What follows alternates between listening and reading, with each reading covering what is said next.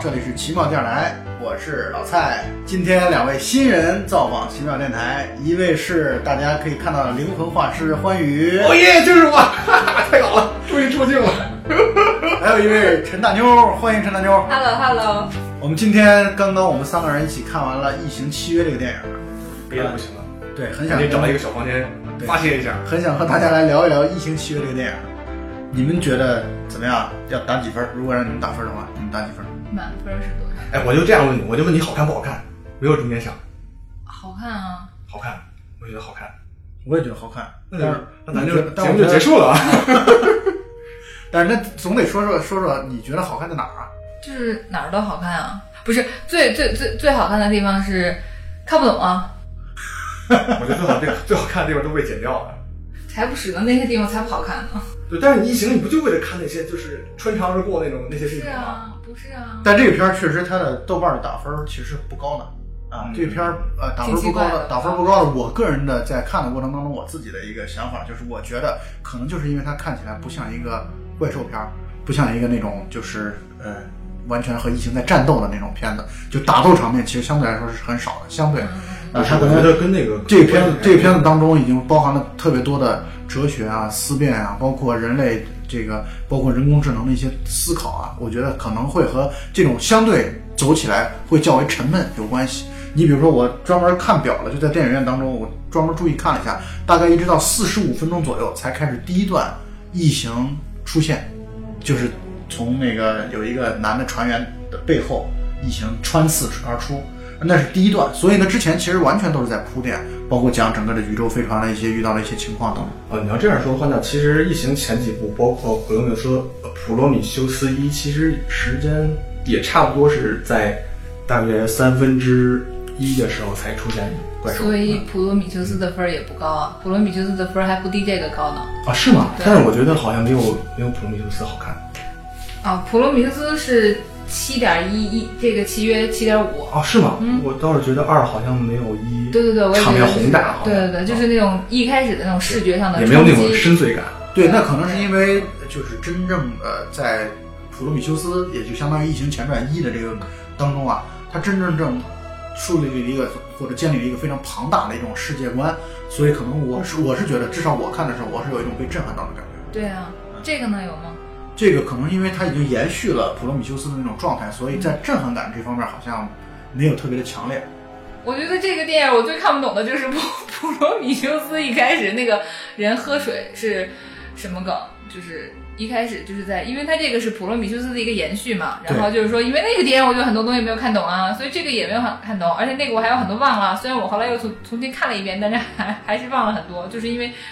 就是太复杂了，记不住。但是其实从网上的评论来看，这个片子就相当于《契约》这个片子，它其实相当于是对于普罗米修斯当中很多的嗯谜做了一些解释科普，，啊所以做了一些就解是释。所以我觉得它这些东西内容涉及的太多了，就是让它就是太实际了，就是让它感觉上没有《普罗米修斯一》里边那种，嗯，朦朦胧胧的感觉好。所以我们所说的欢愉才是真正的文艺青年， 就是用了这样的语言。那么，对，就看不懂就好。对，但是我其实《契约》这个片子已经在对普罗米修斯当中很多点在做解释了。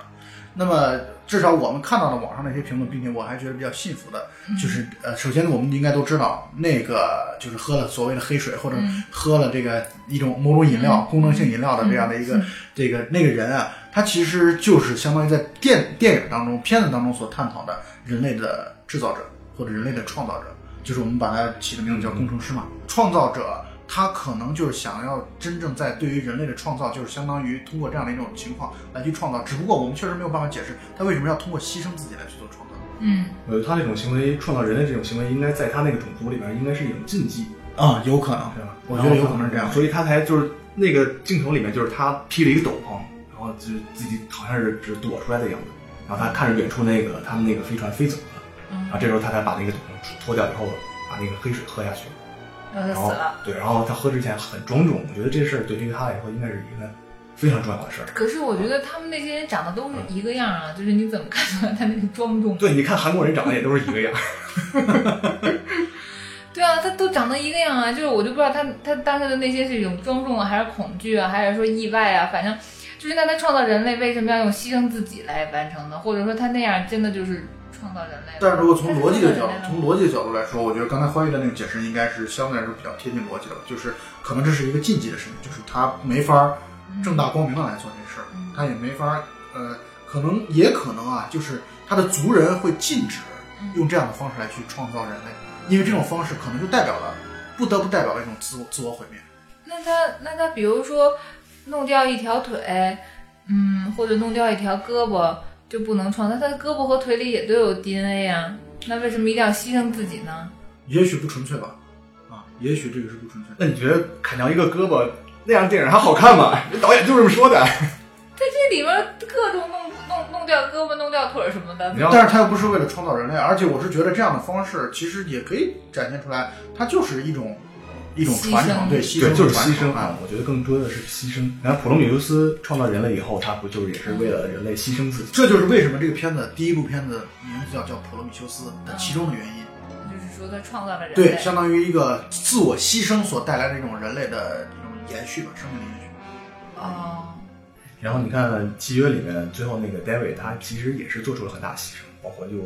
这能剧透吗？可以啊，可以哈，就是又又断手，然后又划脸啊什么他啊，他做出什么牺牲了？的。他为了把自己装扮成那个 water 嘛，所以就是嗯哦把手子把手砍掉，那肯定是。哦，不过他可能也觉不出来疼啊。对，他还得换衣服呢。 这那 是观众的问题相当的细。那速度好快 啊！看认真好不好？对，对啊，因为因为从他就是从那个山洞里面后来跑出来去追飞船的时候，我觉得在在那块儿的时候，大家可能都会想，就是肯定是那个 David 出来了，不是 Water。因为从戏剧的角度来说，本身造成这样的一种所谓的，因为所有的戏剧当中，只要涉及到双胞胎的这种情况，对对对对对只要涉及到两个演员，呃，一个演员来演分饰两角的时候，嗯这就是戏剧的，就是深藏的地方嘛。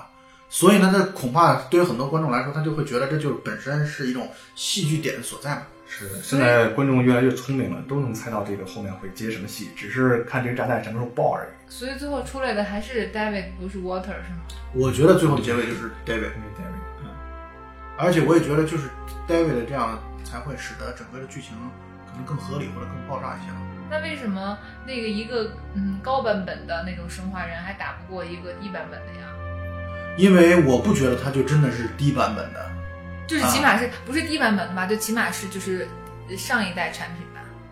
对，初但级是产品但是其实他是自我，他可能是自我觉醒在里边起到了很大的作用吧。嗯，我觉得第一代产品可能更像人，然后人他就会有这种尔虞我诈呀，会有这种阴暗面。所以你看他最后杀死沃特是假装在说那个安慰他的话，实际上最后拿手里边拿握着一把刀，嗯，应该是这种。然后我觉得《异形》这整个一个系列都是在都是在讲人性恶的东西。为什么呢？或者人性的善恶，对，，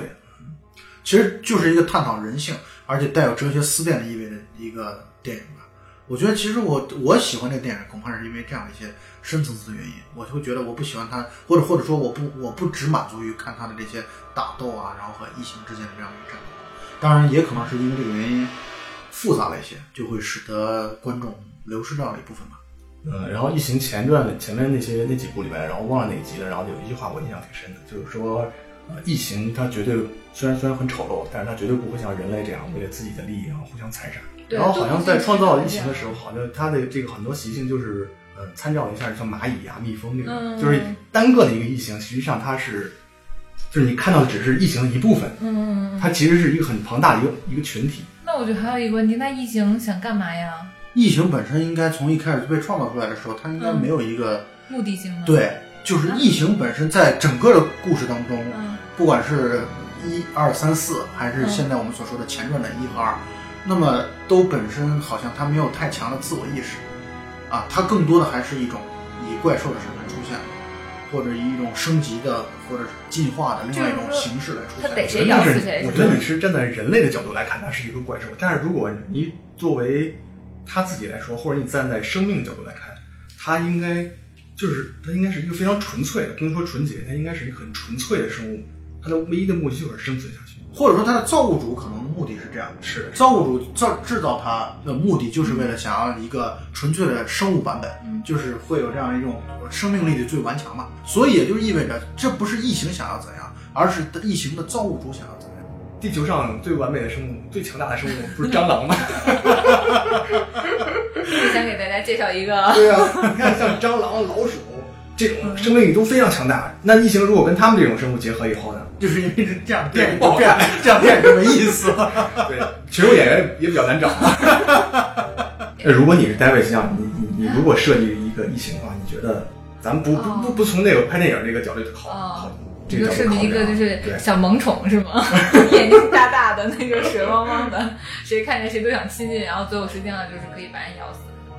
不是吧？不用咬死人啊！哦你看，就像它长得就像猫一样就行了。然后大家看到它以后就放弃了自己的自由。所以这就充分说明，这这就种充分说明这种了我们三个是完全没有能力去做这样的一个造物主的，没有这样的没有这样的觉悟。我们完全没有这样的觉悟，我们只会希希望能够有宠物，让我们完全供我们来去娱乐一下对差遣。你觉得是娱乐吧？实际上是你被它控制住了，就像你玩喜欢玩手机啊，喜欢那个上网一样。但情况可完全不一样，你不会被它咬死，这就是 但你失去了自 我， 失去自我的生命还有你意文义吗？艺，你文艺，所以我们现在可以探讨一个话题，就是你们觉得人类到底是在进步的，还是在退步的，或者说其实止步不前？你们觉得从如果从进化的角度来出发，你们感觉？ 我觉得止步不前吧，我觉得人类没有什么进步，就是几千年什么之类的这些都没有我进觉步。得，如果从进化论的角度上，应该是止步的同时在缓慢的倒退。嗯，好吧，那所以，所以那关于这个观点，就是对于人类的前景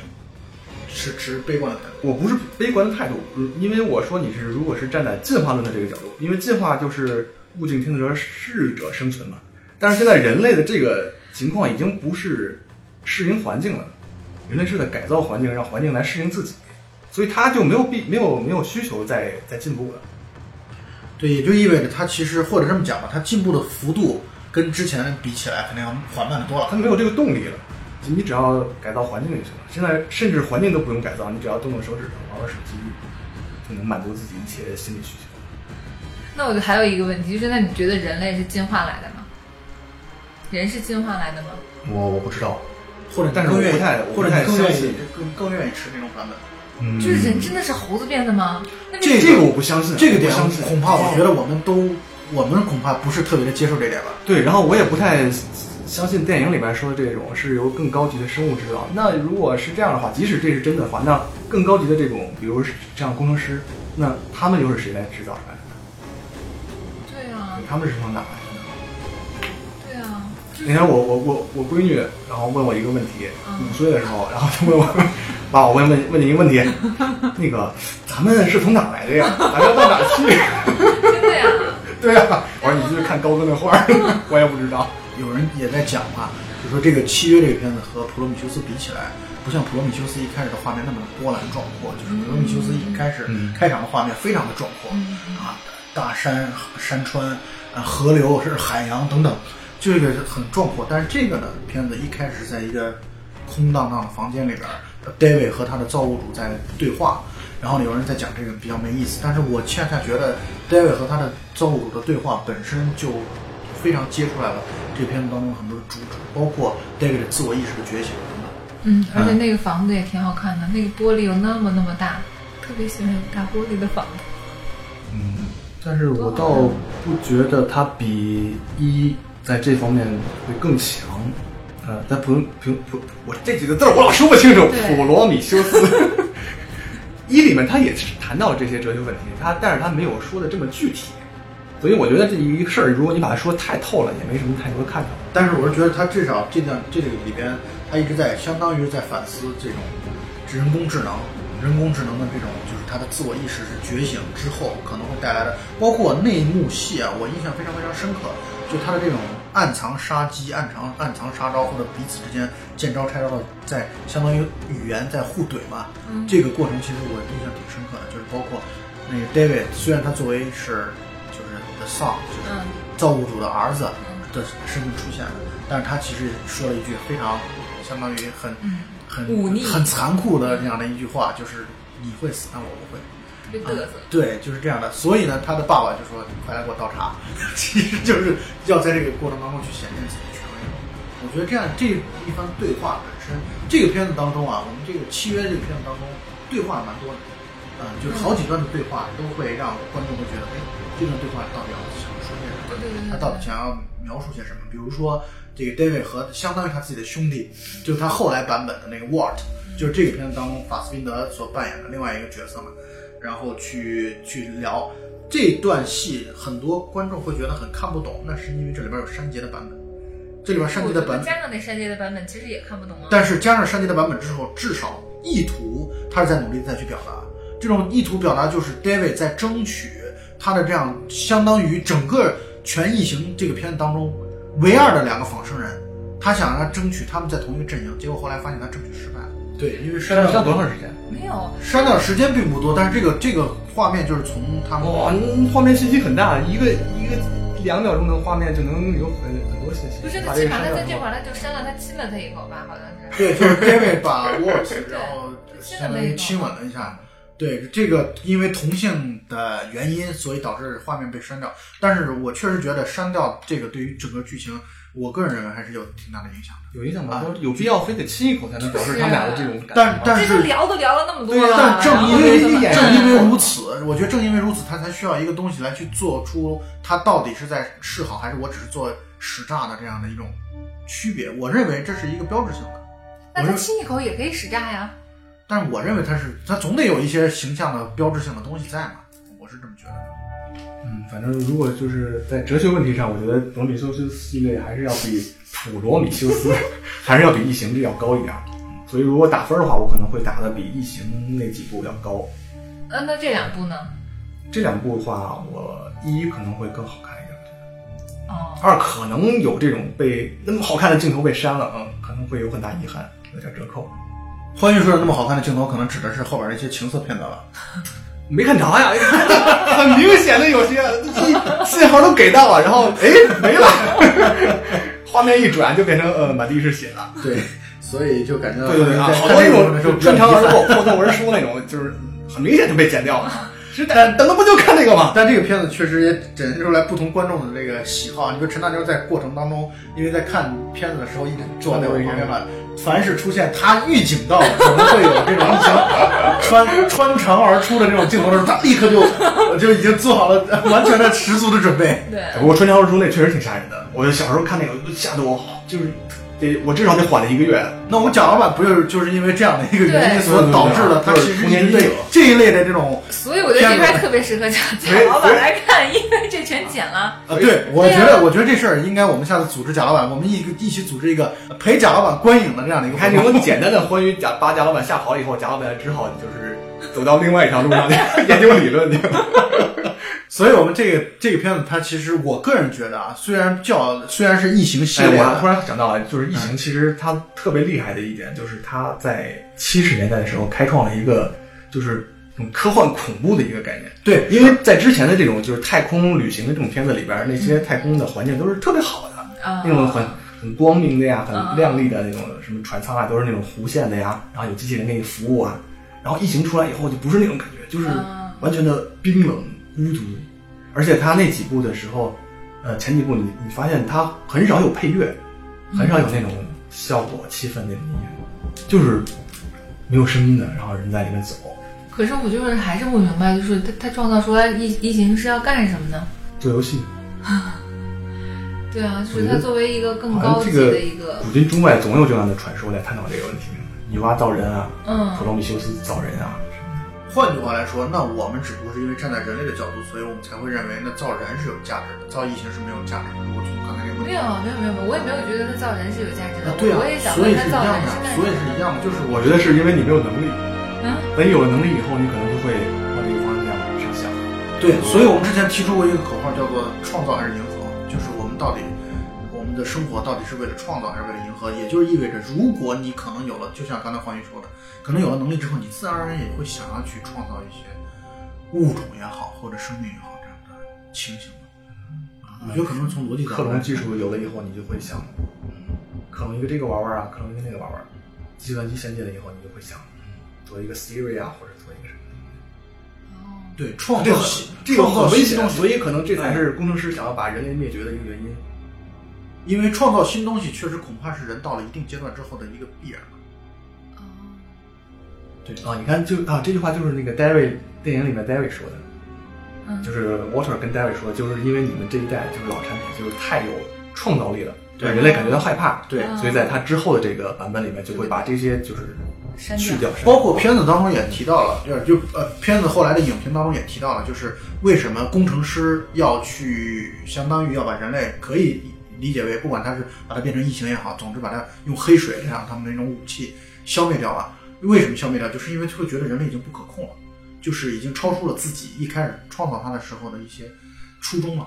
啊，超出这样的范围了。但是所以他要把也它始终没有提到他创造的初衷是什么呀？那至少初衷就是至少是你可控吧。就咱们打比方说，人创造人工智能也是这样的。人创造人工智能一开始是希望人工智能通过自己的啊，给自己快速的服务嗯计算，对为自己服务。后来你突然你有一天你发现人工智能竟然是像 David 这样的人工智能的时候，恐怕是应该是相当的恐慌啊的。比如终结者系列是，比如我们家的一个以前的一个 DVD 机，你在开机的时候，它都会显示一个 Hello，就是 H E L L O。结果有一天那个就是那个电子牌嘛，有一个接触不良，那个 O 就没有显示，就写了一个 Hell。哇，好吓 人，好可怕！这个这个微波炉，我家有一个微波炉也是， 也不说牌子了，然后就是它会就是不定时的自己启动，特别可怕。自己启动有什么可怕？我都哦不知道就是什么时候就自己就转起来了啊，对啊，这就都很可怕呀。啊，就像灯有时候自己对呀、呀、自己在那跳舞，亮着灯自己在那跳舞，多吓人啊！那你还不赶紧把那个微波炉给处理 掉？就处理了，反正后来那个可怕 DVD 就再也不敢用了。对，人从一开始创造人工智能，他自认为是能够控制住人工智能嗯的。但是呢，发展了之后，人工智能有了自我觉醒之后，也就是当“自我觉醒”这个词真正提出来或者发生了之后，可能你就会觉得很可怕呀，你就会开始对它我就哎恐我就惧。想给它砸了，我就对想把那个微波炉给处理掉。打个比方说，就是之前的阿尔法狗它这样的一个事情，对其他实们其最伟大的实很多气哭人了，其实很多，其实很多人在网上评论的时候已经开始觉得很恐怖了。嗯，会觉得像阿尔法狗不知道会发展到什么样的一个地步，因为会觉得比人类强太多了啊、但是呢，就是到目前为止，人工智能还没有上升到高级版，或者我们所知道的还没有上升到高级版本，可能有三个原因，就是它的三个阶段还没有完成。第一个就是人工智能它真正实现记忆思维，不是单纯只是有记忆体，嗯，就它只它要能够主观记忆。比如说这个这个契约当中，它不是出现了这么一一个片段吗？嗯就是他说新生的这个人工智能机机器人，像仿生人，嗯嗯就是那个 Walt，他是不会做梦的，啊因为梦境就是记忆体的一种延续。嗯，啊，这就是后来的新的版本，相当于把他这样的一个记忆思维的能力给它去掉了，嗯抹杀掉了。第二个呢，就是即兴的行为，就是即兴的行为，就是你你你对比一如说些对，突然行为啊反对应，突然反应，而不是说你是之之前已经输入的指在令嗯程序对已经输输入好了，而是有一些即兴的这样的一种反应，他可对以主动的对，出击这些问题，这就是人工智能第二阶段，人人工智能第三阶段就是自我对话，就是相当于我们其实自己也会有的时候我们照镜子的时候嗯啊，我们有的时候会在外边的时候想一些问题的时候，会会自己和自己头脑当中会有打架，包括我做一个选择也是这样的，我选 A 我我选嗯对 B，对对选 A 和选 B 的那两个人会自己的对来来对抗或者对话，那么自我对话其实就是自我意识觉醒的一个非常高级的一个阶段了。所以呢，按你这这个嗯三点应该是人工智能的，这是我所了解到的人工智能的按这样你三提个阶供段这。三嗯条阶段来说，那现在人工智能应该已经能达到第二阶段了吧？我觉得第一阶段很明显，像比如说像 Siri，它会根据自己存储的一些，包括你的一些大数据，然后判断它会给你推送一些信息啊。但是这就好对像我们说，比如说梦境这个事情，我们其实大家都还这个事情没有一个所谓的定论。对对对所以呢，如果就梦境这个事情到底会不会是呃人工智能下一步的发展的一个阶段，我们谁也不知道。包括它什么时候会产生这样的功能、这样的一个效果，我们都不清楚。所以从我的角度来说，我对人工智能的发展，我其实持悲观态度的。我不知道你们二位是怎么一个想法，什么叫悲观态度？就是我会觉得这个事情会就不要发展。会使得至少会使得我们的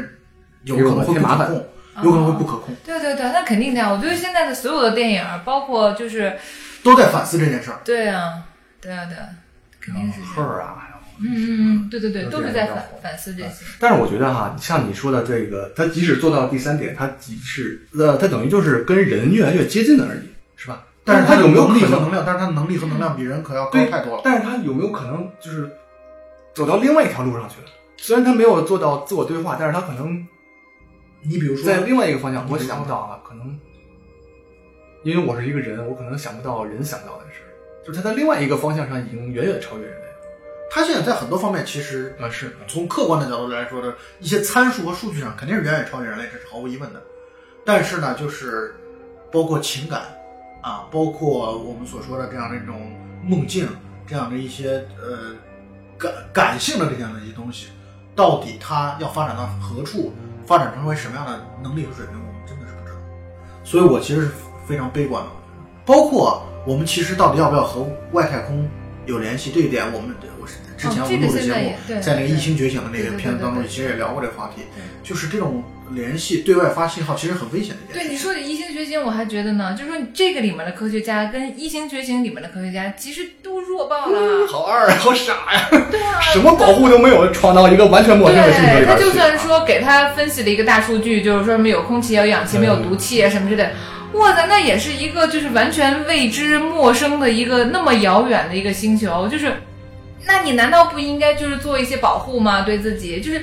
你到一个什么新的一个什么地儿，你可能还会就是对自己有一些保护措施或者是什么的。你到一个这种地方，你竟然就是对哎瞎太种傻了东西，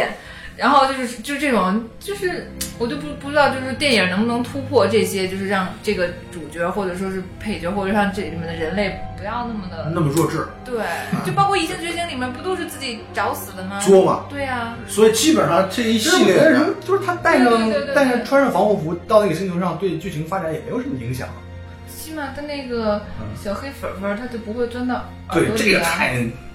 但是头条但是编剧一定会想到别的办法让这个事情发生的。对，对但啊那我就会觉得更合理一点啊，是对吧？就是这说块你我觉从得这是有个点偷懒儿，就是结果上来讲，你会觉得我不知道他这么设计是是怎么想的啊，但是我觉也可得能那个关键的环节被 剪掉。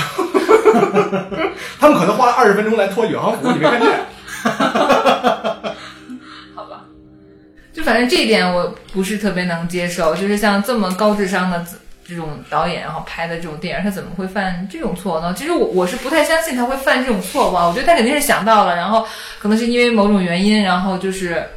可能如果加了防护服，他就不太好利用那个小。小黑粒粒钻到耳朵里，所以他就觉得啊，算了，干脆就不要让他们穿了。所以是一个省事儿的编剧方法嘛，其实相当于，啊，相对来说比较省事儿的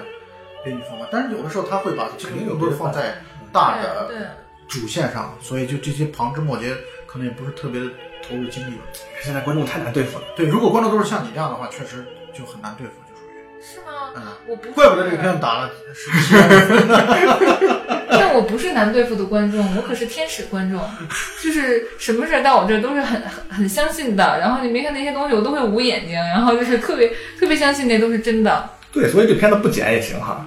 啊反正我也都对捂观众会眼睛自己捂上眼睛看。 但是这个片子确实，我们在看电影的时候，影院竟然还有小孩子，这个我不知道他们父母是怎么想的这个问题。对，这个就哎，这就对我当我第一次看《异形》的时候，那时候都初中了，我还吓成那样的。刚才看那个小孩儿，可能也就五六岁，啊，我到现在我也不敢看啊，就是异形。还哎挺好看的，穿墙而出挺刺激，啪的一下，哇，特别过瘾。所以我们也向各位听众来去介绍一下，你们可以去网上搜一下这个呃《异形的契约》，它是有一个番外篇的。这番外篇其实相当于连接了《普罗米修斯》和这部片子之间，可能有大概两分多钟的一个片段。这个两分多钟的片段其实相当于是这一个过渡，就普罗米修斯到这个，我我觉得也是在为雷德利·斯科特的下一部片子在做提前的一个预预告吧。他下一部片子好像是说要拍，就是这这两两个部中中间的的，这两对对对是是是是是，所以就是它其实相当于这个片子，有人在说了嘛，它这个片子相当于它前传的第三部，啊，就是它前传第二部要再下一个。那么其实这么从商业运作的角度来说，为什么这样做呢？就是让你既对过去有有所期待，也对将来有所期待，就这个故事的前后都有所期待。这从商业的角度来说，特别的，就是还是一个我们要把这个商业做大了，但是现在这些人为什么不按顺序拍呢？好讨厌！那就是要让你勾着你一直念想的呗。什么什么大战啊大战 X Man 啊，嗯，就是特真的很崩溃，因为他那些人也接不上，然后他那些武器都接不上。你看《异形一》，按理说是应该是啊，呃这两部之后的一个时一个时代，但是你看他那时候的飞船还都是按键，大绿屏，这也是没有办法但那个很酷感觉这也是没有办法的事情。这就是恐怕是因为随着电影的技术的发展，他也没他要讲他过去的故事，有的时候过去的故事当中战舰描述的明显要比后续的要更先进、更发达很多，啊所以不管怎么说吧，我们还是期待这个，我觉得这个系列非常值得期待。嗯， 嗯，异形的这个系列，我觉得很值得去继续往我们等待下去，不知道下一步会在什么时候。异形还没有降落到地球上呢。嗯，我那我希望我们下一次再呃出了这时候，我们还能继续给大家来录音啊。我觉得拍到第七八部的时候，应该会有一集地疫情真的到了地球上。疫情四里面，疫情差一点就到了地球了，就差好像差了几个小时，然后那个飞船被炸掉了。啊，那不是在《疫情觉醒》里已经实现了吗？对，但是他在广州，他在广州被吃掉了，它跟疫情有关系吗？没有没有关关系就啊是，说但是也很像，也很像。对而且我觉得这个确实也是所有的跟这种异形相关的或者外星生物相关，嗯总是要做成章鱼的样子。就是软体动呃物，对，总是要做成章鱼的样子，这个对 一点创意都没嗯有，你可对，以海海变，蜇皮，对，你可以变一变嘛啊可。能在外星人眼里边，看起来章鱼可能就跟像小猫小狗一样可爱，你说不定。不啊，但是《异形》这里面它可不是小猫小狗软体动物啊，它是那种啊，如果你是螃蟹的话，你就会觉得它可爱了，因为你身体是软的，你的骨头长在里边儿，嗯所以你对一个骨头长在外边儿的人会觉得膈应。没有，啊，反正所有能吃的我们就就都吃了。 好吧，那我们就可以去今天宵夜就可以去吃异形了， 已经好吃吗？太酸了。而且有腐蚀性嘛，是吧？那么我们今天的节目就先录到这儿吧。啊，然后哦疫情穿墙而过下一次还希望陈大妞和花云继续来参与啊，这么快就结束了。啊？对，嗯没关系，我们还有下一次。好，那就这样，嗯先跟听众朋友们说再见吧。不， 来再来五块钱的。那你说，就刚才你 说到这个，好好，这期节目到此结束，好，再见了各位，好，再见，再见。好，再见。